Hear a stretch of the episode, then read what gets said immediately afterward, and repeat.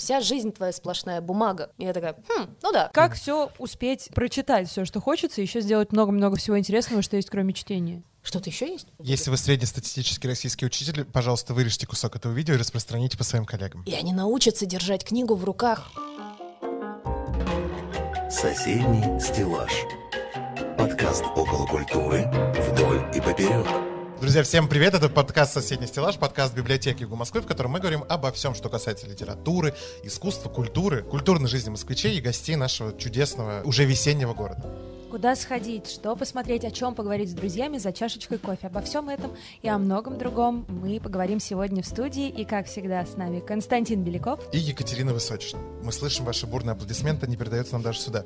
Мы сегодня продолжаем литературную тему, буктюберскую плеяду буктюберских героев. Мы сегодня продолжаем, и у нас сегодня в гостях, как мы шутим между собой, светлая сторона российского буктюба, очаровательная, непревзойденная Полина Парс. Полин, привет тебе большое. Да, всем привет. Это, конечно, странно слышать все-таки про светлую сторону. Мне кажется, я пытаюсь сохранять равновесие, как ни крути. Равновесие — это тоже свет, понимаешь? Всегда те, кто в равновесии, Я в думаю, балансе равновесие это все-таки серый, это сумерки, етите, а это уже негативно. Но Как ты нас добралась, расскажи. Сегодня у нас такой день понедельничный, сложный. День было был удобно? прекрасный, потому что я себе сегодня устроила выходной. Сначала я была в антикварной лавке, потом я сходила на кладбище, и вот я здесь. на Донское кладбище сюда да, к нам. да, да, рядышком с вами как Ты раз. с Как- какой-то кому культурной ходила? целью? Конечно, я люблю кладбищенскую архитектуру, я немножко там медитирую, можно так сказать. Мне там очень нравится. Особенно вот старое Донское кладбище. Там есть новое, где как раз репрессированные, Мгм. 20-е годы. Я ходила на старое, где вот полуразрушенное все, где еще все эти э, барельефы из храма Христа Спасителя. И на самом деле мне очень понравилось, потому что огромное количество памятников сейчас реставрируется.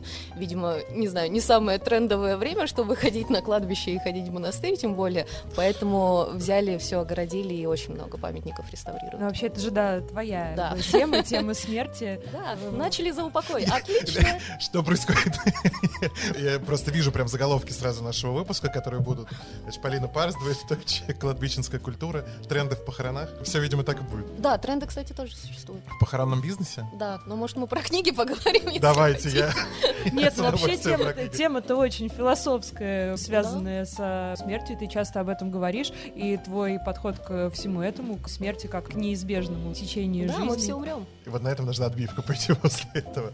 Полин, смотри, давайте возвращаться к книгам. У нас большой, огромный вопрос, который у нас витает в воздухе очень часто. Что такое буктюб? Как официальный представитель, лицо буктюба в России, расскажи нам, потому что я всегда, как обыватель, не очень понимаю, о чем идет речь в этом случае, и как вот это особое сообщество, достаточно закрытое, как кажется, со стороны, как оно вообще сформировалось? Я не знаю, как оно сформировалось. Я не отвечу на этот вопрос, потому что я пришла на Буктюб, когда он был уже сформирован. Мгм. То есть уже были блогеры, уже были девочки, которые снимали книжные покупки. Пришла я вся такая в белом пальто, встала и сказала, я тоже хочу. И стала тоже снимать. Просто другой момент, что мой канал как-то выстрелил, и, наверное, за счет определенной разницы контента, который я даю, то есть это и юмор, и как раз и хорошая литература, и плохие книги, и все-все-все, я охватила большую аудиторию, и, наверное, поэтому там больше людей у меня, чем у тех людей, которых можно назвать там старожилами у Буктюба. Буктюб, как таковой, это сегмент Ютуба, на котором говорят о книгах. Ну, Всё. кстати, Никакого секрета нет. Ну вот смотри, по поводу Буктюба. На твой взгляд, почему все-таки Буктюб не собирает нормальные цифры? Или наоборот, те цифры, которые он собирает, они вообще-то нормальные? Вот что делать с аудиторией? Потому что все равно же это достаточно такая узкоограниченная история. Если, опять же, там и анализы проводились, и мы разные исследования читали, что аудитория, она перетекаемая. То есть те люди, которые там, условно говоря, подписаны на тебя, подписаны еще там, да, на других буктюберов, и такая аудитория... Я думаю, что это связано с тем, что читающие люди, они все-таки более восприимчивы к чужим мнениям. Tchau! И поэтому, например, когда я делаю обзор на одну книжку, кто-то может прийти на канал Энтони, например, Мгм. и сказать, ждем еще обзор от тебя. То есть интересные, различные взгляды. Тоже касается и хорошей литературы. Да? У меня были знакомые, которые, например, прочитали, они там «Атлант расправит плечи». И им интересно посмотреть разные точки зрения, выслушать все взгляды, с чем-то согласиться, с чем-то, наоборот, не согласиться, с чем-то поспорить, пожелать кому-нибудь смерти или счастья, любви и радости, и найти подтверждение своим собственным мыслям. Поэтому, я думаю, часто аудитория перетекает как раз от одного канала к другому, потому что, наверное, в этом большая прелесть Буктюба, в отличие, например, от сегмента новостных каналов, мы рассказываем про разные книги, то есть мы все разные люди, у нас у всех разные вкусы, и, соответственно, то, что читаю я, например, вряд ли будет читать, не знаю, Али, например, или там Аня Букспейс, и, соответственно, то же самое у них, они читают книги, которые могут не читать на другом канале, и поэтому аудитория передвигается по этой площадке, это знаешь, как ярмарка. То есть ты пришел, смотришь, тут различные, там, не знаю, самовары, uh-huh. скатерти, и ты в зависимости от того, что тебе в конкретный момент, когда ты пришел на эту ярмарку, подходишь к соответствующему киоску или развалу и Ты себя кем ощущаешь на этой ярмарке? Самоваром, скатертью, чашечками? Я скорее пьяный поп. Это все в продолжении темы, с которой мы начали. Разговор, да, даже Я не специально, простите. Весь этот разговор, да, про ярмарку и про огромное разнообразие. Пьяных попов. Пьяных попов, кофе, если что. Ну так вот, огромное разнообразие блогеров, которые говорят про книги. Не кажется ли тебе, что это уводит читателя потенциального от самого чтения? То есть ты рассказываешь еще 10-20 людей по-разному об этом абсолютно рассказывают. как условная история с Бэткомедианом, да? Есть ну, же куча людей, которые смотрят фильмы по обзорам Бэткомедиана, при этом не, не смотря уводит ли это читателя от книги? Я не знаю, как это работает со зрителями других каналов, об этом лучше, наверное, спрашивать авторов этих самых других каналов, но я четко знаю свою аудиторию, и я знаю, как им рассказать о книге, чтобы они все-таки шли ее читать. По крайней мере, я стараюсь это делать. Я не говорю сейчас про обзоры плохих книг, а говорю именно про обзоры хорошей литературы, да, качественной, прям вот сочной, объемной. И с такими книгами работать на самом деле проще, я последнее время стала разделять информацию, то есть я выпускаю обзоры, если они со спойлерами, я первую часть видео делаю с зацепками, uh-huh. которые действительно могут заинтересовать человека, а вторую часть уже детально разбираю. Например, недавно выходил обзор у меня на тайную историю Донны Тартт, и это было потрясающе. На самом деле там еще появился третий сегмент обзора, это на Boosty еще более детальная информация идет уже непосредственно с картинками, с медиаматериалами, не просто как на канале рассказать, что я увидела там, где какие есть пересечения у Донны Тартт, например, с Джоном Фаулзом и его волхвом, и более детально и, опять же, объемно. То есть тот человек, который, например, действительно хочет прочитать эту книгу или там заинтересуется, он посмотрит первую часть, выключит, пойдет ее читать. Опять же, судя по комментариям, это происходит, и это меня неимоверно радует. После того, как он уже прочитал эту книгу, он может прийти посмотреть вторую часть обзора, с чем-то согласиться, с чем-то поспорить. И вот, наверное, в этом смысл, что не у всех не у всех. Понятное дело, что книжные блогеры отводят, как говорится, от лукавого, если речь идет про, не знаю, ту литературу, которую можно называть там графоманией или низкопробной какой-то книжной, не знаю, как сказать, отрыжкой, не знаю.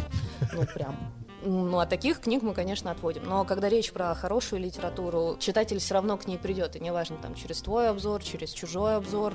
Так было с моей просто прекрасной землей Михаила Елизарова. Я смотрю, то есть этот обзор до сих пор набирает просмотры, пускай там какие-нибудь 20 за месяц, но набирает. И из этих 20 просмотров появляется хоть один комментарий, где человек пишет, что он прочитал, пришел, вернулся к этому обзору, с чем-то согласился, с чем-то нет, но все равно благодарен за то, что он про эту книгу узнал и вот это прям бальзам ну, мне кстати, на сердце. я один из э, О, людей, ну, который вот видишь, в этом месяце шикарно. тебе прибавил просмотр. Вот смотрите, прекрасно. у меня она лежит, я все никак не могу дойти до нее, у меня нет времени. Я очень хочу прочитать, потому что очень много хвалебных отзывов Да, э, спасибо, на кстати, тебе за обзор, потому что я сначала тоже послушала первую часть, и это прям, правда, целая технология. Вот то, о чем ты говоришь, и то, как ты расшифровываешь сейчас то, что ты делаешь, это на самом деле классно, и спасибо, потому что ты слушаешь первую часть, так, блин, это интересно. Потом ты читаешь книгу, ну вот, я И только потом ты там, да, рассказываешь уже про связь с Достоевским, ты, господи, думаешь еще туда и Достоевский. Ну вот смотрите, Класс, мы просто, спасибо. продолжая тему прошлого интервью, как бы они все равно должны перекликаться, мы в том числе Сериал для этого мы хотели, чтобы разобраться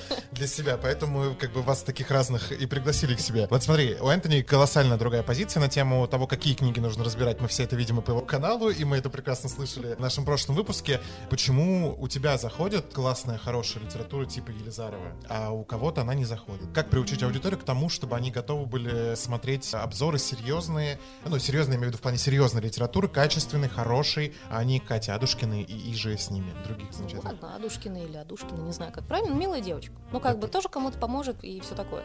Другое дело, что аудиторию не надо ничему учить. Они не тупые овцы. Ну, то есть это не какая-то ведомая группа таких непонятных, одутловатых мозгов, которые нужно взять, пестовать и как-то делать из них уже не просто там сгусток глины, а скульптуру. Они все уже самодостаточные. На самом деле, каждый зритель Буктюба и так прекрасно знает, чего он хочет. И когда человек приходит на YouTube и просто, например, вбивает там, не знаю, ну, допустим, обзор Диккенса, угу. он уже знает, что ему интересен Диккенс. Если человек приходит, например, на YouTube поржать, ну, вбивает он там «Полярный» и просто смотрит, что нового появилось там в этом сериале, или там книги издательства СТ, и все тоже сразу становится понятно. Ну, да. Я подвожу к этой теме просто. Э, вклинюсь немножко по поводу этого, но при этом ты там пару мгновений назад говоришь о том, что аудитория Буктюба, она очень зависима от чужого мнения. Как так? Ну, как зависима? Нет, они независимы что они очень, в плане книг и вот этих отзывов uh-huh. о книг, что они очень зависимы от мнения других людей, которых они слушают и читают. Сейчас вот появилась у вас этот момент. Да, да. А мы можем здесь тоже дополнить как-нибудь? Нет, ну ты говоришь о том, что типа люди, которые приходят на BookTube, да, смотреть его, что они очень как бы хотят слушать мнение, ты знаешь, как есть зависимо от критиков. Э, Нет, ну хотят слушать мнение, это не означает, что они хотят выбрать себе какую-то концепцию и красную линию, которой они будут придерживаться. Я не знаю, я, может быть, конечно, сужу всех зрителей по себе, но я просто максимально уверена, что если человеку нравится, например, «Мятная сказка» или «50 дней до моего самоубийства», ему нравится эта книга, и он услышит там мнение какого-нибудь популярного блогера, неважно, меня, Энтони, еще кого-нибудь, что эта книжка, ну, так себе, uh-huh. вряд ли он это мнение изменит прямо здесь и сейчас, посмотрев этот ролик. Да, он услышит другое мнение. Да, он может пожелать смерти в комментариях, ну и как бы это его дело. Он написал, расслабился, пошел дальше. Такая книжная психотерапия, можно так говорить. Но нет, они, знаешь, не то чтобы они зависят зависит от чужого мнения. Это неправильная все-таки формулировка. Интерес к чужому мнению и зависимость от чужого мнения – это все-таки разное. И понятное дело, что тут там, например, сравнивать с тем же самым бэткомедианом, как было, опять же, чуть позже, это не очень верно, потому что ты смотришь, например, часовой обзор беда. Посмотреть фильм после этого можно. Прочитать книгу, как бы полтора часа на какое-то слабенькое кино, где, скорее всего, ты на скорости поставишь и промотаешь, это одно. Взять и прочитать книжку – вечер вечер, полтора часа, но как бы можно пойти заняться чем-то более полезным. Поэтому в какой-то степени люди не то чтобы приходят там зависеть от мнения, ну нет, нет. Я считаю, аудитория, она свободна. Ну, смотрите, по поводу свободы аудитории, я к чему подвожу-то? Я почему так зацепился за это? Вспоминаем школьные все годы свои mm. и, и большую, огромную зависимость всех учеников, ну, большинства учеников, да, закрепощение, большинства учеников от мнения учителей, да, по литературе, потому что все мы привыкли к тому, что ты читаешь, что там понимаешь или не понимаешь, а потом ты приходишь на урок, и по большому счету никогда нет, не всегда есть правильное мнение и правильная позиция по анализу, да, условно говоря, произведения. Я вот слышала такой миф про учителей литературы. Вот это, мне, мне кажется, повезло, я не сталкивалась Нет, с этим. Да. Нам повезло, видимо, тебе тоже повезло, потому что мы да. искать у одного Ну, миф я, естественно, в Это скорее про составителей учебников, Нет, которые навязывают нам правильное вот смотри, мнение. я по образованию учитель русского языка и литературы. Я знаю, как нас учили преподавать литературу по методике, да. Угу. Я к тому, что вот это вот есть позиция у, у большинства учеников и да, там детей, которые вступают в мир литературы, что всегда есть некая правильная позиция анализа, которую ты должен там соблюдать. Вспомните, если ты в сочинении, условно говоря, напишешь там не ту какую-то мысль выведешь или там главную характеристику главного героя, то ну вряд ли ты получишь 5-5 или там 5-4, потому что ты, ну, по сути, эту ошибку сделал, неправильно поняв то, что хотел сказать автор. Это я все подвожу к зависимости некой от мнения людей. То, есть что все равно есть вот эта вот привычка посмотреть самому, и потом либо ты с помощью буктюба, например, uh-huh. получаешь какую-то uh-huh. информацию для анализа этого произведения, uh-huh. либо ты сопоставляешь свое мнение, типа с правильным, условно говоря, потому что, да, там ты эксперт, ты такая экспертиза, которую ты приходишь, ну, смотришь. Эксперт это очень такое тоже понятие сегодня каждый. Нет, но я имею в виду, что все равно это, знаешь, некое экспертное мнение в плане того, что тебе большое количество людей доверяют, соответственно, твое мнение разделяют ну, я понимаю, некое да. количество людей. Вот это некое угу. количество людей к тебе приходит и так, так что Полина скажет по поводу новой книжки Яхиной. И вот сидим и ждем, пока Полина что-то Если скажет. мои подписчики вдруг считают, что мое мнение правильное, ребята, это не так. Нет, я абсолютно... Ну, во-первых, я часто напоминаю, что литература субъективна, и понятное дело, ну, как бы мне действительно повезло с учительницей литературы, она учила рассуждать в первую очередь, и не было такого, что что-то правильно, что-то неправильно. Нет. Мне повезло, я знаю, что есть другие учителя, и я, конечно, очень сочувствую тем, кто у них учится, потому что, ну, это беда, наверное. Беда не сколько там литературы, а образования в целом но литература субъективная, и понятное дело, что там даже та же самая «Земля», да, которая, ну, понравилась мне, не понравилась Галине Юзефович. Ну и что теперь делать? Ну это же не значит, что мы там должны выйти на ринг, подраться и решить, кто из нас правее. Я думаю, что это собрало бы кучу просмотров, если бы сняли такой формат. Критики дерутся, Ну да, но нет, нет единого правильного мнения. Это вот, наверное, нужно зарубить себе на носу и, ну как бы, если учитель действительно такой, что вот нужно там придерживаться придерживаться только его точки зрения или там точки зрения составителя учебника. Ну, как бы нужно просто смириться, пострадать, пережить, выпуститься и забить на это.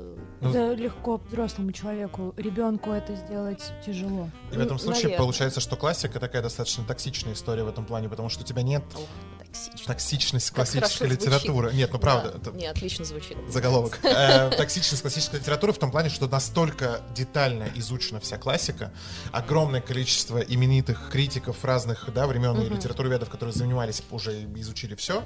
Это тоже большая проблема сейчас у филологов. Если ты выбираешь диплом по литературе, ты фиг что напишешь по классике, что-то новое.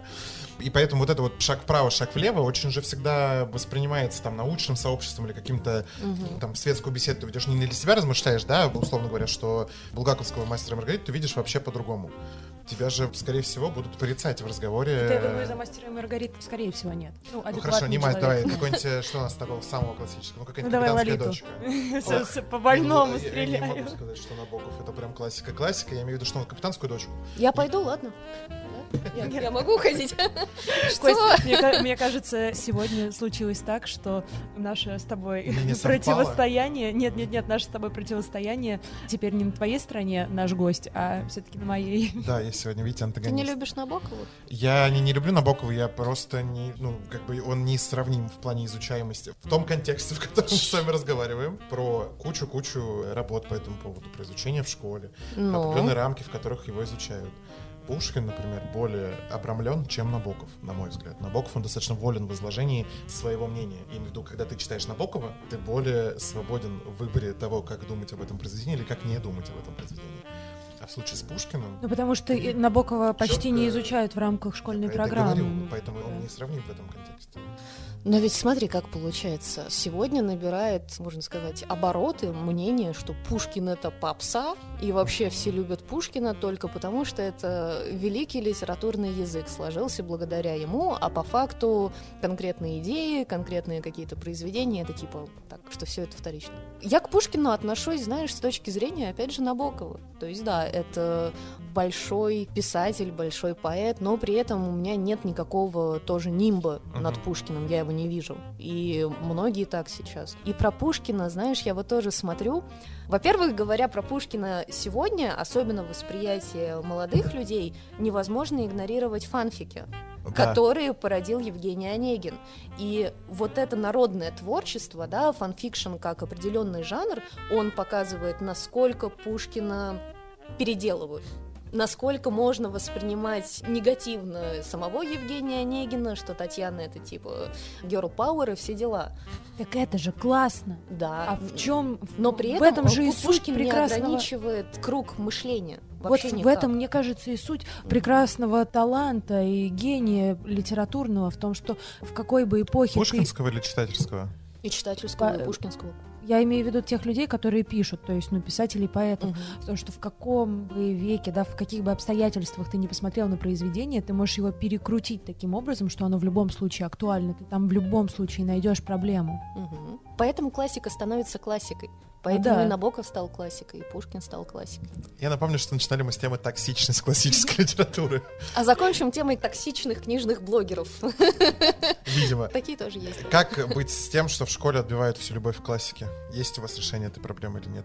Отбиваться в ответ. Отбиваться в ответ. Нет, ну как... Дать э, сдачу можно. Как, может быть, там родителям совет? Мы, как с вами люди, которым, видимо, привили любовь к литературе с детства, у нас, я напоминаю, один учительство был. Какой совет можно дать родителям? Что сделать для того, чтобы не плевались десятиклассники от Достоевского? Я не буду изобретать велосипед. Я с очень многими авторами беседовала на эту тему, с очень многими издателями, издателями детской литературы в том числе. И совет на самом деле у всех всегда один. То есть если ребенок с самого детства видит, что родитель читает, он тоже будет читать. И все. Это все просто, гениально просто. Это действительно просто, ну потому что я когда росла, да я думаю, и вы, у всех были читающие родители. Ты видишь, как, например, мама что-то готовит, параллельно с этим там помешивает борщ и читает книгу. Потому что, ну, в нашей юности еще не было там ни сериалов, ни подкастов, ничего. Это был один из э, максимально простых способов себя развлечь, отвлечь. И все и больше ничего не нужно. Не, не нужно изобретать велосипед. Если родитель любит литературу и искренне ее любит, да, если в доме полным-полно книг, и не возникает такого, что же мне делать, что же мне делать. У меня была одна проблема в детстве. Маме я прочитала все, ну, как бы, все в домашней библиотеке прочитано, надо, наверное, в магазин пойти. Ну, 90-е денег нет особенно, но уже начинается вот бум каких-то там книг, появляется этот черный котенок, и все. Ну, как бы, так появилась любовь. И все просто. Это очень трогательно. Ну да. Поздравляем всех. С 8 марта. Международным днем котиков. А, да, кстати, котики. Сегодня в России Международный день котиков, и сегодня 1 марта, первый день весны. Да, но выйдем мы 3 марта, друзья, вы смотрите нас 3 марта. Соседний стеллаж. Готовясь к интервью, мы, естественно, посмотрели и твой канал, и изучили его внимательно, и посмотрели вообще статистику по Буктюбу. Мы вывели одну странную закономерность, которую мы очень хотим у тебя выяснить, почему так. Почему все хейтят издательство АСТ? Очень много блогеров книжных, которые вот так или иначе есть где-то проскальзывать момент хейта в сторону издательства АСТ. Я думаю, это в первую очередь это уже локальный мем просто, что да, очень многие книжки, которые становятся популярны, но при этом читатели постарше считают их граф графоманией, это набирает много просмотров, поэтому, естественно, все в курсе, что у АСТ есть косяки. При этом от АСТ как-то так эмоционально даже и в плане качества отделяется редакция Елены Шубиной, хотя она это даже, как бы... Она даже не ассоциируется Вообще у никак, СМИ, да. да. При этом вот мы говорили до старта, что действительно там редакция Елены Шубиной прям защищает АСТ, и можно простить им, в принципе, все за то, что у них есть эта редакция и, собственно, Елена Шубина сама по себе но хейт к издательству АСТ, я не знаю, мне кажется, слово хейт неправильное. Это подтрунивание. Да, я говорю, это, это просто мем. То есть для нас, ну, типа, э, АСТ, хихи-ха-ха. То есть все все поняли, это такой знак качества или антикачества в данном случае. Я встречалась сегодня днем, кстати, да, помимо кладбища и прочих радостей жизни, я еще встречалась со знакомой писательницей, и она, в принципе, мне рассказывала, что, ну, бывает конфузы именно в отношении к авторам, и поэтому есть опечатки, какие-то внутренние моменты мне рассказывала, я просто думаю, что не очень будет честно честно делиться ими вот так вот на всю аудиторию. Я лучше вам просто дам контакт, может, вы сами с ней поболтаете, она вам расскажет про внутреннюю кухню. И это, наверное, да, просто, знаете, вот есть маленькие издательства, прям какие-нибудь лапушки, ну, допустим, «Время», да, угу. маленькое издательство, но они издают такое и так хорошо. Ну, например, тоже вот у вас стоят «Собаки Европы» Альгерт Бахревича, прекрасная книга, без опечаток, замечательный перевод с белорусского языка на русский, и это великолепная книга. Мне страшно представить, что бы было, если бы эта книга попала в АСТ, потому что АСТ это огромный, как бы, такой, знаешь, ну, как сказать, то есть это такое чудовище, но при этом оно где-то местами там пушистое, где-то не очень, то есть такое оно очень разрозненное, как Франкенштейн, uh-huh. из разных редакций, что-то хуже, что-то лучше. И вот это чудовище вот так вот берет всех авторов в охапку, сгребает и как бы в себя. А что из этого в итоге получится, никто не знает. То есть, может быть, это действительно будет какой-нибудь миленький маленький новый Франкенштейн или еще что-то получится. То есть из-за объема издательства, из-за того, что это конгломерат, это uh-huh. действительно монополист в какой-то степени книжного рынка, да, если брать Эксмо и СТ именно как группу. Эксмо тоже отдельная тема, и у Эксмо тоже бывают провалы, прям грандиозные. Я думаю, это связано с тем просто, что огромное количество авторов, которые они забирают под свои, как бы там, крылья, ноги, когти, не знаю, что там, в зависимости от того, с какой стороны подошел автор, вот в этом проблема. И я даже не знаю, это, наверное, не проблема издательства, это проблема рынка. Если бы, например, Эксмо также все подряд забирало в себя, ну, тоже, может быть, было бы плохо. Но просто у Эксмо есть Бомбора, например. Бомбора великолепное издательство, но у них есть грандиозные какие-то проблемы с опечатками, с версткой. Ты иногда смотришь и думаешь, ну вы чё? Ну, то есть, ну почему? Так нельзя. Но книги, которые, например, обзираешь эксмошные и при этом ругаешь их, они не так популярны среди молодежи. Ну, вот, например, мы закончим, когда я вернусь домой, я буду готовить сценарий на книжку «Поговорим о смерти за ужином». Книга очень плохая Но, скорее всего, обзор на эту книгу не соберет у меня грандиозного количества просмотров, как, например, какая-нибудь там, не знаю, рецензия на снежную сказку. Мгм. Этого не случится, потому что сама тема по себе, ну, специфическая. А полярный это тоже уже стало мемом, АСТ мем. Я думаю, в это все упирается. То есть у АСТ есть прекрасные книги, просто их не замечаешь за большим количеством провалов, которые происходят с точки зрения качества. Вот и все. Ну, продолжая тему рынка, да, раз мы затронули тему издательств, со статистикой мы знакомились, мы видели, что у тебя тоже есть видеоразбор статистики по прошлому году, Да, по книге статистику. Вот. 20 год показал убыль в сторону уменьшения книга выпускания, э, выпуска книг. Тебе как кажется, действительно ли только пандемия послужила причиной? Потому что, мне кажется, наоборот, в пандемии должно было все вырасти. Мы с Катей тоже мы обсуждали в прошлом году уже эту тему, и мы ждали всю цифру по 2020 году, потому что казалось бы, ну что книга производства, она не настолько контактная, я имею в виду, не настолько много людей в этом задействовано, и оно могло работать, хоть и с перерывами, тем не менее. Но сама книга продажи же тоже упала в итоге по году. очень-очень вырос одновременно с этим рынок электронных книг, потому что не нужно забывать про то, что упала книга издания, говоришь, как будто ну, шло, шло, шло и споткнулось, вроде того. Но оно упало из-за того, что, помнишь, в мае, да, нас всех посадили, закрыли и сказали, сидите все по домам. Естественно, были закрыты и типографии. И, насколько я знаю, очень многие книги, которые планировались на выход, например, там, к ММКВЯ, которая, опять же, ну, в общем-то, состоялась, но так, через... Ну, чудес состоялось. Мы через сидели в прямом эфире пин-колоду. 8 часов Восемь на Красной площади. В не масках, вот так, в перчатках, у нас Ой. гости бедные сидели тоже. Бедняги. Это жутко было. Ну, как бы и сама ярмарка, ну, ее, ну я бы не проводила. ну, Самое смешное, ты сидишь в прямом эфире, к тебе подходит человек в им защите, прям в лайве, и всем плевать, что у тебя съемка, и что ты в эфире сидишь, начинают брызгать тебя, микрофоны, протирать, вот так. Мы с гостем разговариваем. Ну, там не спиртом, что-то было бы более, более, какое-то да. А, а мог бы спиртом брызгать, было бы Ну, веселее. А еще, а еще подходили люди, и, ну, там, у нас лежал какой-то мерч, подходили люди и пытались там его взять, посмотреть, не продаем ли мы чего-нибудь. Ну, ну, Это да, это было весело. И весело. МКВЯ это вообще событие такое. В этом- в этом году особенно. Это все печаль, конечно, в 2020 году. Ну и вот, и всех закрыли. Закрыли все типографии, они не работали. И, соответственно, не печатали книги, которые должны были бы выйти. Та же самая книжка, которую я уже сегодня упоминала, поговорим о смерти за ужином, она должна была выйти в прошлом году, но вышла она только в этом. И должна была выйти чуть ли не в начале вообще прошлого года, но, Мгм. опять же, из-за закрытия всяких типографий, притом многие же, я не знаю, открою ли я секрет или нет, но некоторые издательства печатаются вообще в Китае. Мгм. А Китай вообще оказался как бы закрыт и заблокирован. И там людям приходилось просто искать либо новые типографии, снижать, соответственно, тиражи, чтобы с точки зрения денег не оказаться вообще в яме. Вот, это связано с этим. А то, что люди стали меньше покупать книг, я говорю, я больше чем уверена, что дело в росте рынка электронных изданий, аудиокниг в том числе. Во время пандемии различные площадки устраивали и акции, да, ну, например, в лабиринте теперь можно электронные книжки покупать. Существует MyBook. Все ушли в электронщину.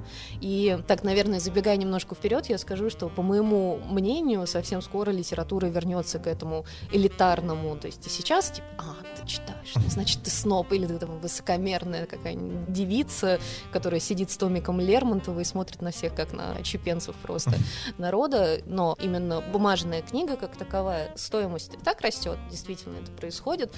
И вполне вероятно, что да, все перейдут на электронки, а именно бумажные книги будут выходить еще меньшими тиражами, чем выходят, и стоить будут дороже. Я, судя по твоему разговору, ну, понимаю, да, что ты Мгм. тоже сторонница Бумажных, да. бумажной, да, материальной книги в руках. Последнее, что ты читала и что тебе вот прям понравилось. Но, может быть, да, это не попало в обзор. Вообще бывает такое, что вот ты читаешь книгу, ты понимаешь, Да, что бывает. нет, обзора не будет. Да, бывает. Бывает, но я стараюсь все равно в Инстаграме своем говорить об этих книжках, потому что все равно люди там замечают их на полках, несмотря на определенный блюр, который возникает позади меня, они там по корешку изучают, смотрят, что а вот на эту книгу нет Паскал, ты как обзора». Марвел оставляешь пасхалочки Ну да. Да, ну, например, за последнее время я вот прочитала, перечитала, вернее, о смерти и умирании Элизабет Киблер-Росс, но это настолько отвратительное издание, то есть это... Ну, тут нужно говорить матом, то есть это очень плохо. По 10 ошибок на странице, опечаток, то есть там, я не знаю, либо был корректор просто вот так вот сидел, и типа, а, вот так, пускай тут будет такое слово. Но это было отвратительно. Это было настолько плохо, что я подумала, я вот просто сделаю вид, что эта книга даже не попадалась мне никогда. Мгм. Все. То есть, если человек ее вдруг внезапно купит, захочет почитать, пускай это будет на его совести, но я не буду говорить. Притом, сам трактат-то этот, он э, интересен, он полезен, он хорош. Но вот конкретно в этом издании нет. Это отвратительно. Вот про эту книгу я не рассказывала. Но возвращаясь к вопросу про хорошее, что меня впечатлило, это была «Тайная история» Дона Тарт. Мне она понравилась меньше «Щегла», но при всем при этом книга была интересна именно с точки зрения эскапизма, то есть это та история, в которую можно сбежать, действительно, потому что это вся вот эта вот темная академичность, которую uh-huh. я так люблю, это здорово. Это было здорово изучать, препарировать с, опять же, какими-то отсылками к литературе 20 века, к модерну и классицизму классицизму и к античной литературе. Это все здорово. Наверное, я скажу, что она, потому что ее было интересно именно изучать. Не просто прочитать, типа, классный сюжет, здорово, я там отвлеклась на пару вечеров, а именно с точки зрения изучения. Про эскапизм пока затронули эту тему. Вопрос к вам, дамы. В преддверии 8 марта, видите, решил обращаться сразу к вам обоим. Токсичные мужики. Токсичные мужики, да. Ох уж эти гендерные праздники. Смотрите, для вас чтение, лично для вас, да, вы как люди, которые читают много, часто и объемно, для вас это это все-таки про, там, не знаю, сублимацию, эскапизм и избегание от реальности, или это про вот жажду познания чего-то нового, тренировку ума, развитие фантазии и так далее? Вот что для вас из этих двух? Э, Я сразу отвечу, потому что у меня быстро второе. Все. Второе. Я ответила. Я тоже быстро второе. Но у меня просто Классное интервью.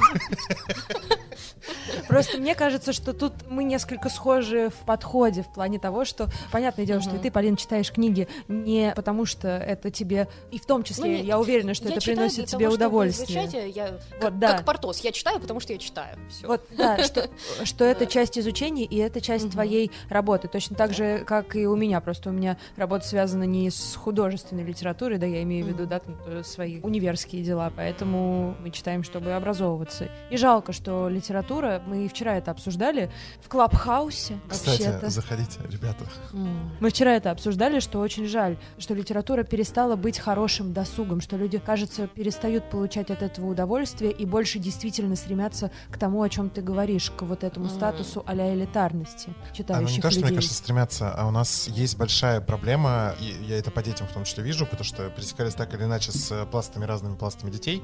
У нас есть утрата... Вот Пласт это, детей на... звучит, не, конечно. Ну, я, я имею в виду, что в разное время с разными возрастами детей мы пересекались, поэтому у меня такой срез знаний. Вы делали срез по детям? Это я обожаю эти выражения школьные, типа срез знаний. В общем, неважно.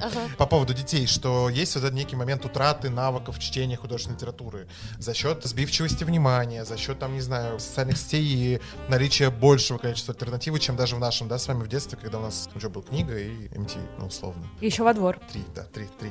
Три вещи. А тут у тебя такой широкий спектр того, что ты можешь выбрать, как бы многие не понимают, зачем вообще мне читать, если я могу посмотреть что-нибудь еще. Или залезть в Инстаграм. Зачем мне читать? Я закольцую свой ответ в воспитание. Все в это упирается. То есть, если ты смотришь на своего родителя, который залипает целыми днями в ТикТок, ну, естественно, тебе будет плевать на книги.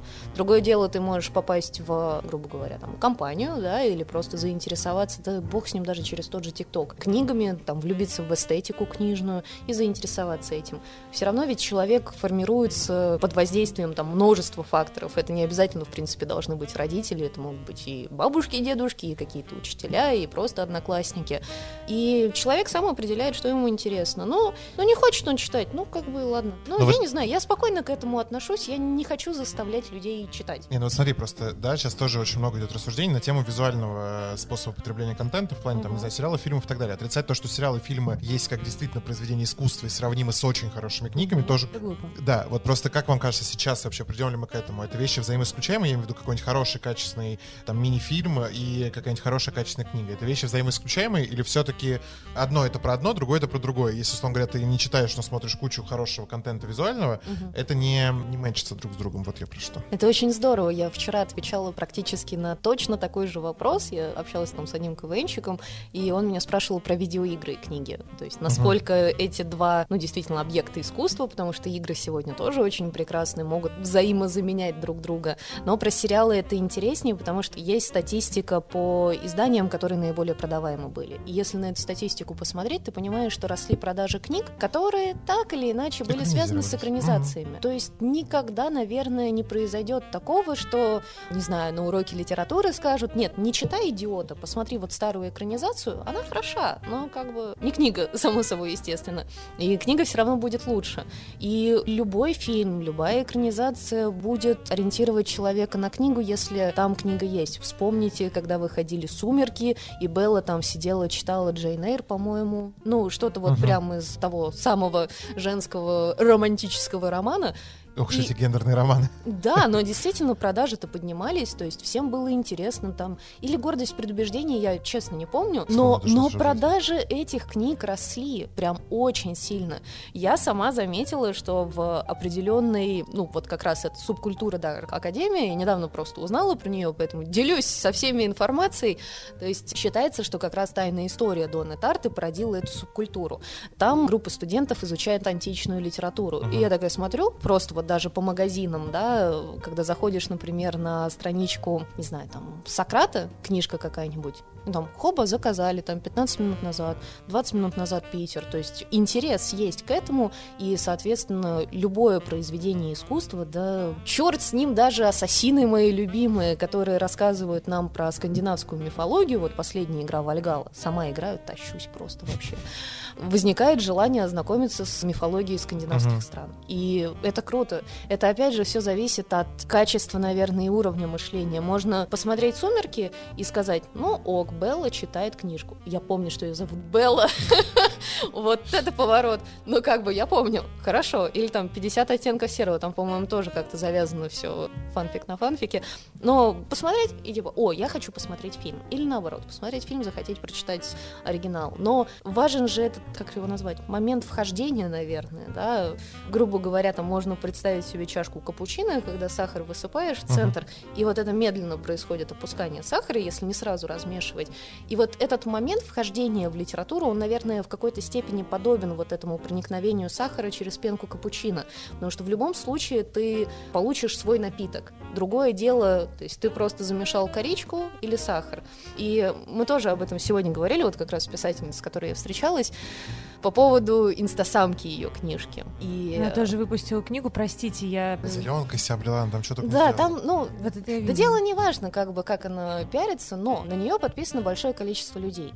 Часть этой аудитории придет в книжный магазин, и они научатся держать книгу в руках. Это ли не радость? То есть они, они просто привыкнут к книге, даже если они в школе просто плевать хотели на какого-нибудь Достоевского, Тургенева и же с ними же, они такие, о, книга, прикольно а что еще есть? Mm. Ну и как бы получится, что есть момент вхождения в литературу даже через что-то посредственное, что мы с вами можем называть низкопробным просто, ну как бы, не знаю, сорняком.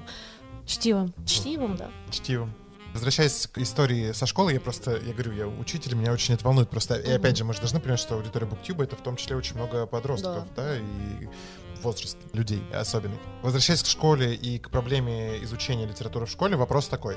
Всегда мы привыкли, что мы изучаем литературу хронологическими кольцами, да, так называемыми, mm-hmm. что мы идем по определенному хронологическому порядку, историческому и так далее. Но при этом плевать вообще, что происходит у человека в шестом классе, да, по возрасту, ну, там основная проблематика, mm-hmm. да, там 12 лет, и основная проблематика твоя в 16 лет. На ваш взгляд, правилен ли вообще наш вот, да, российский, советский, еще, на самом деле, конца 19 века подход к изучению литературы и вот само литературоведение, я имею в виду литературоведческие элементы, которые вводятся в изучение школьной программы, нужны ли они нам? Я имею в виду, что нужно ли ребенку знать, что такое романтизм? Вот зачем ему эта информация? Я никогда не мог ответить на этот вопрос. Ну, в смысле, круто, что я это знаю, но вот с точки зрения массовости, привития чтения и любви к чтению детям, я не очень понимаю, зачем это нужно. Хм, это хороший вопрос очень потому что мы как-то, наверное, несколько лет назад сидели с друзьями, разговаривали, правда, не про литературу, а про философские течения. Mm-hmm. Я своему мужу сказала, а, ну, ты последователь гедонизма. И он такой, типа, что ты несешь, дорогая? Я ему объяснила, что из себя представляет гедонизм. Он сказал, а, ну да, как раз, я только название не знаю. И вот поэтому я бы хотела оправдать, наверное, что это как-то нужно, необходимо, а с другой стороны, да и не нужно это. Ну, то есть многие там, я не знаю, доходят до каких-то вещей самостоятельно, но это же вопрос, опять же, системы образования, что мы благодаря школьной программе получаем какие-то базовые знания. А потом уже благодаря этим базовым знаниям мы определяем, что нам интересно. Там романтизм, классицизм, тыры-пыры, трали-вали. Тыры-пыры, трали-вали тоже, наверное, интересно кому-то. Думали ли когда-то романтизм и классицизм, что будут стоять в трали-вали? Ну, условно говоря, это же неплохо, что нам дают вот, да, книжный шкаф, с полками, и ну, мы зачем потом тебе эта информация него в шестом классе? Скажи мне, когда тебе объясняют, что Байрон — это романтизм, вот зачем тебе это в шестом классе объясни? Что Потому тебе это что дает в тебя жизни? складывается Чтобы я понимала, что Байрон, да, значит, впечатление. может быть где-то рядом с, там, например, с поэтами Пушкиным. школы.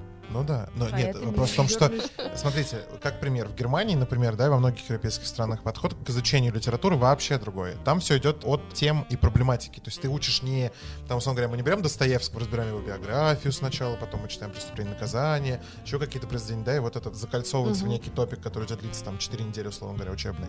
Они изучают все по темам, там, типа, тема семья, ну, грубо говоря, грубо Ну, говоря. то есть так, как мы изучаем английский. Так как мы изучаем английский да, в школах, что есть топики, которые, там, условно говоря, в течение года повторяются, да, трансформируются, и они в том числе каждый год усложняются новыми словами, новыми, там, не знаю, э, правилами, временами и прочим, прочим, прочим. Почему с литературой нельзя делать так же? Не- Неужели это не даст нам большего количества читающих людей?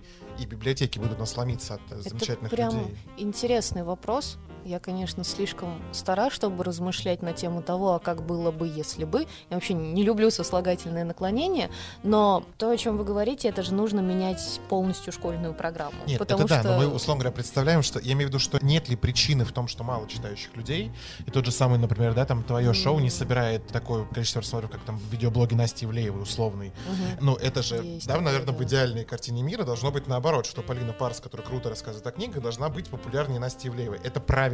Ну, то есть, правильно же? Ну, Ну, есть светлое, есть темное, типа, да, Ну, Полина уже не определила, что она сегодня серая, ну, и вообще, что она где-то в сумерках.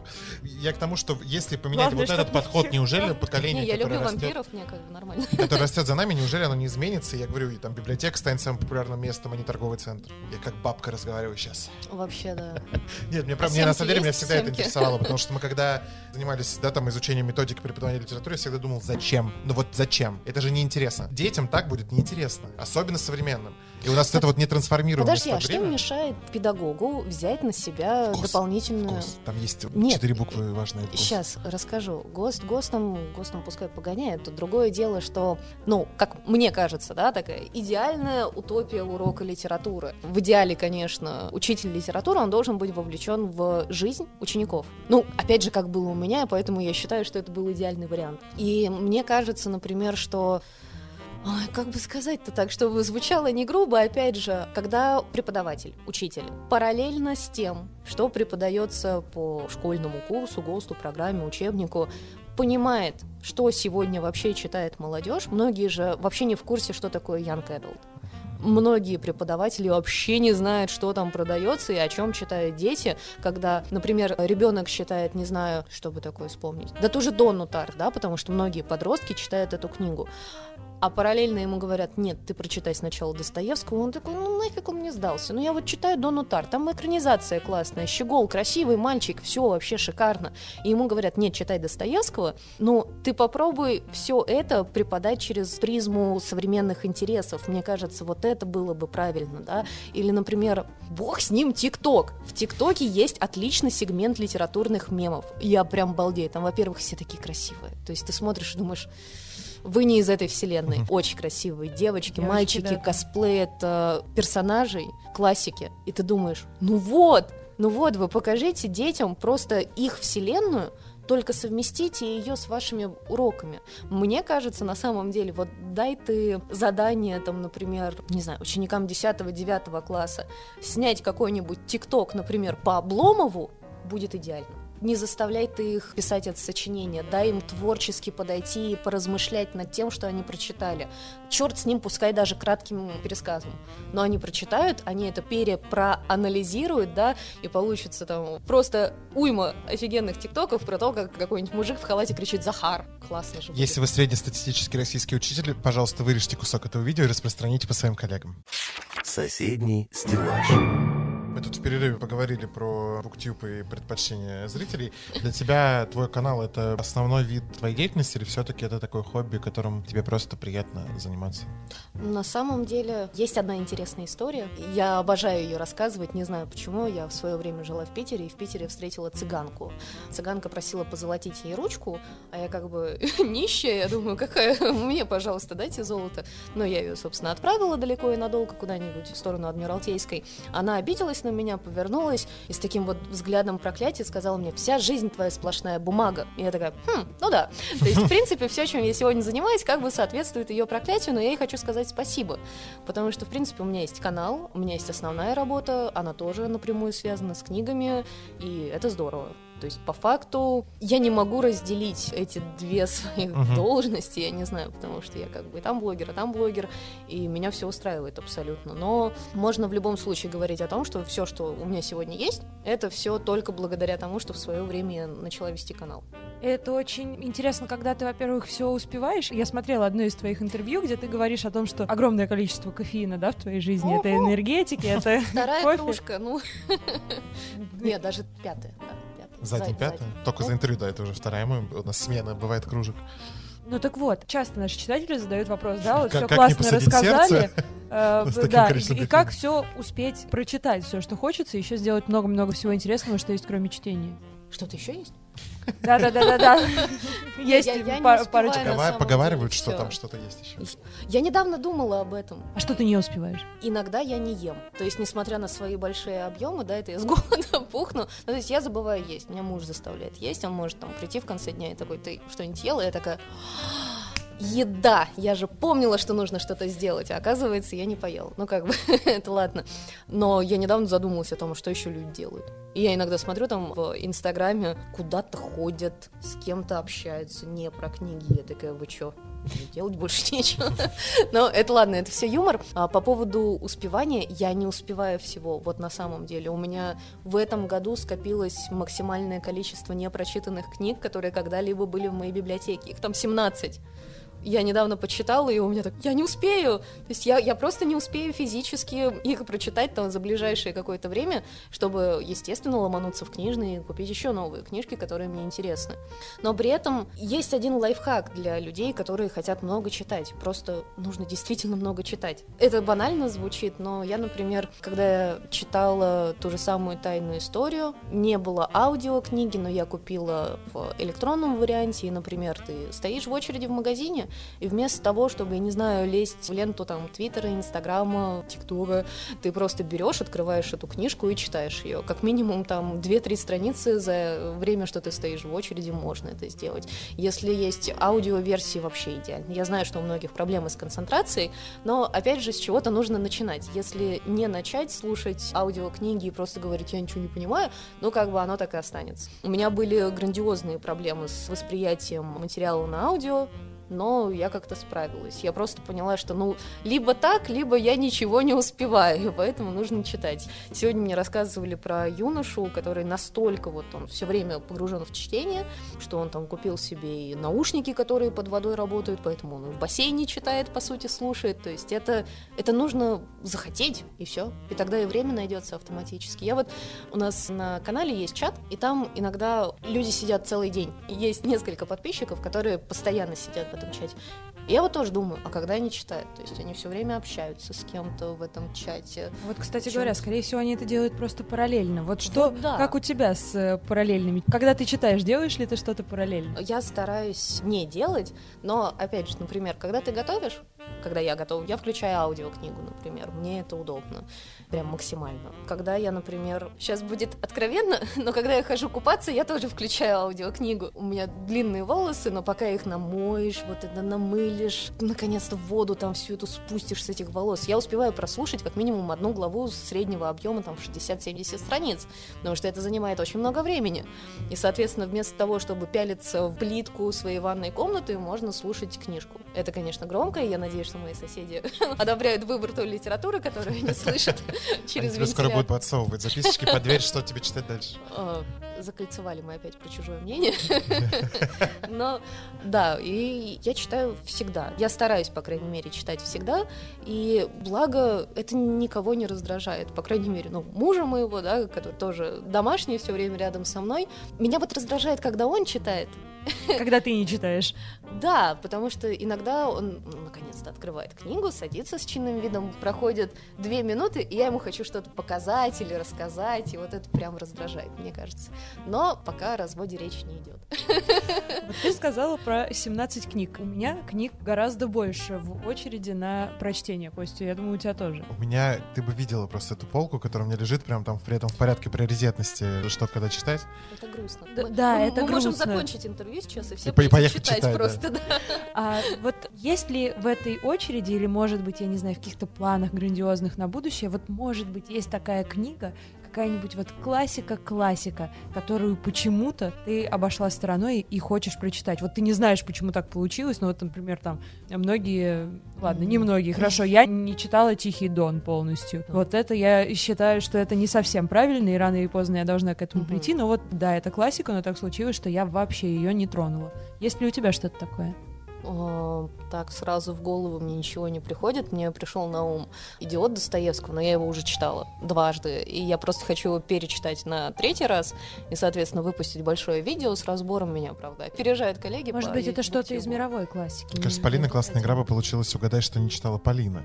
Как когда люди начинают вкидывать какие-то названия, Полина по-честному отвечает, читала или нет. Ну, вообще, да. Ну вот, ну ладно, а то я начинаю опять взглядом просто по полкам гулять. Да-да-да, я весь эфир ловлю твой взгляд, думаю, что, что там. Потому что мне интересно, я очень люблю книжки. Вот, например, серия Жизел выше стоит, и прям я обожаю эту серию. Вот Геота читала, в Рубеле, в Рангеле читала. Ладно, так вот. Какая это классика, которую ты вот... Я очень жду, не то чтобы она вот прям уже стоит на полке, я очень жду, когда выйдет Иерусалим Алана Мура. Я не знаю, насколько справедливо эту книгу называть там мировой классикой, потому что она не изучена, это весь из себя такой постмодерн, постмодерном погоняет, но вот я ее очень хочу прочитать. Ну, просто когда она выйдет, и когда АСТ ее издаст, опять же, да, АСТ, они издадут Алана Мура. Смотря в каком качестве он выйдет. Ну вот да, это мы, конечно, еще посмотрим. Но тот же самый, кстати, вот Щегол, Тайная история, Дона Тарс, который мы сегодня вспоминали, издательство, вернее, редакция, по факту, корпус, это тоже АСТ. А все их книги, это на вес золота, то, что они издают. Они издавали «Каменную ночь» Кэтрин Мэридел, и это прям, ух, это потрясающе. Корпус делает отличные вещи. Да, но это тоже АСТ, из-за того, что как бы они такие отпочковались, и типа я не я, и корова не моя. И, там, я не я и полярный не, не мой, останемся как бы друзьями с ними. Ну, Алан Мур, наверное, да, Иерусалим прям очень хочу. Я еще недавно думала о том, что я бы хотела перечитать, опять же, ну, потому что я читала, я бы хотела перечитать Бальзака, потому что я его читала когда-то очень давно, это еще филфачные времена, прям сто лет назад. И, то есть, ощущения есть бальзаковские в голове, но я практически ничего не помню, поэтому я бы хотела освежить. Но я уверена, что я, не знаю, начну читать и такая, а, ну да, Булонский лес, мы тут были уже, но вполне вероятно, что я для себя переоткрою. Например, несколько лет назад я перечитывала Вонагу, Гута. Никогда его не любила. А тут перечитала, опять же, с другим сознанием, с другим бэкграундом, с другой информацией, да, которую я уже накопила за время своего взросления. Я такая подумала, а, Ванегут тоже хорошо. Хотя раньше я его не любила. Вот, наверное, как-то так. Посоветую прям буквально три книги я понимаю, что для тебя это дико сложная задача. Да, я очень. Виду, три книги, которые ты советуешь, чтобы вот должен прочитать абсолютно каждый человек в своей жизни. Вот такие, знаешь, три столпа, которые должен изучить, понять, прочитать, потратить время на них любой человек, даже который вообще не любит чтение, терпеть не может я литературу. Я сейчас хитрю когда-то сто лет назад я задавал точно такой же вопрос Сергею Лукьяненко, uh-huh. которого очень люблю. И я считаю, что он ответил на этот вопрос так, вот как нужно высечь на каком-нибудь камне, и опять же, ну, каждый урок литературы начинать с него. Во-первых, человек, неважно какой, неважно какого возраста, должен прочитать Библию. Потому что Библия не зря зовется книгой книг, и многие сюжеты, которые мы имеем сегодня в современной литературе, они все уже давным-давно вторичны, все уже истлели, но просто на новый лад переизлагаются. Притом, говоря Библия, я имею в виду и Новый, и Ветхий, все заветы, которые есть. Первое — это Библия. Второе — это то, что является нашим все для человека той страны, в которой он живет. То есть у нас это Пушкин. Всего. да, всего Пушкина. Это не одна книга будет. Для Англии это, соответственно, там будет Шекспир, не знаю, там для Скандинавии. А кого бы ты для Штатов назвала? Прости, что перебила. О, для Штатов это хороший вопрос. Мне кажется, самый американский это все-таки, блин, сложно. Сейчас, мне надо время, мне надо время. Я бы сказала, что это Дэвид Фостер Уоллес. Но, наверное, я буду не совсем справедлива. Просто у меня сейчас самые свежие воспоминания. Пускай будет Драйзер. Да, вот, Драйзер. Мгм. Драйзер или даже Анрейд. Я не очень ее люблю, но пускай будет она. Хотя она не совсем как бы американская, но не будем углубляться в биографию ее. Так, и третья книга, третий столб. А, и третий столб это свою любимую. А чтобы найти свою любимую, нужно очень много прочитать. Вот так Сергей Лукьяненко слегка поучаствовал в сегодняшнем наш- нашем интервью. Полин, спасибо тебе огромное, что уделила нам время, что нашла в своем графике среди книг. Я этот- недалеко просто была, я на кладбище бродила. Если что, заходи еще, всегда буду рада видеть. Хорошо. Ты как будто на кладбище созываешь. Нет, нет, нет, библиотека действительно близко, в историческом месте находится, поэтому тебя ждет. Что ты хотела? Для тебя библиотека, да, это же как А, бесплатный типа аттракцион. Да, я, да, я уже забыла. Полин, спасибо еще раз тебе огромное, что пришла, что уделила нам время. Друзья, не забывайте, пожалуйста, подписываться на наш канал. Не надо стесняться читать, мы вам об этом напоминаем, и все то, что мы делаем, оно вот ради вот этого сделано. Лайк, пожалуйста, комментарий оставляйте, чтобы видео продвигалось, и все увидели чудесную Полину, познакомились с ее каналом, с нашим каналом. Друг на друга мы все переподпишемся, подпишемся.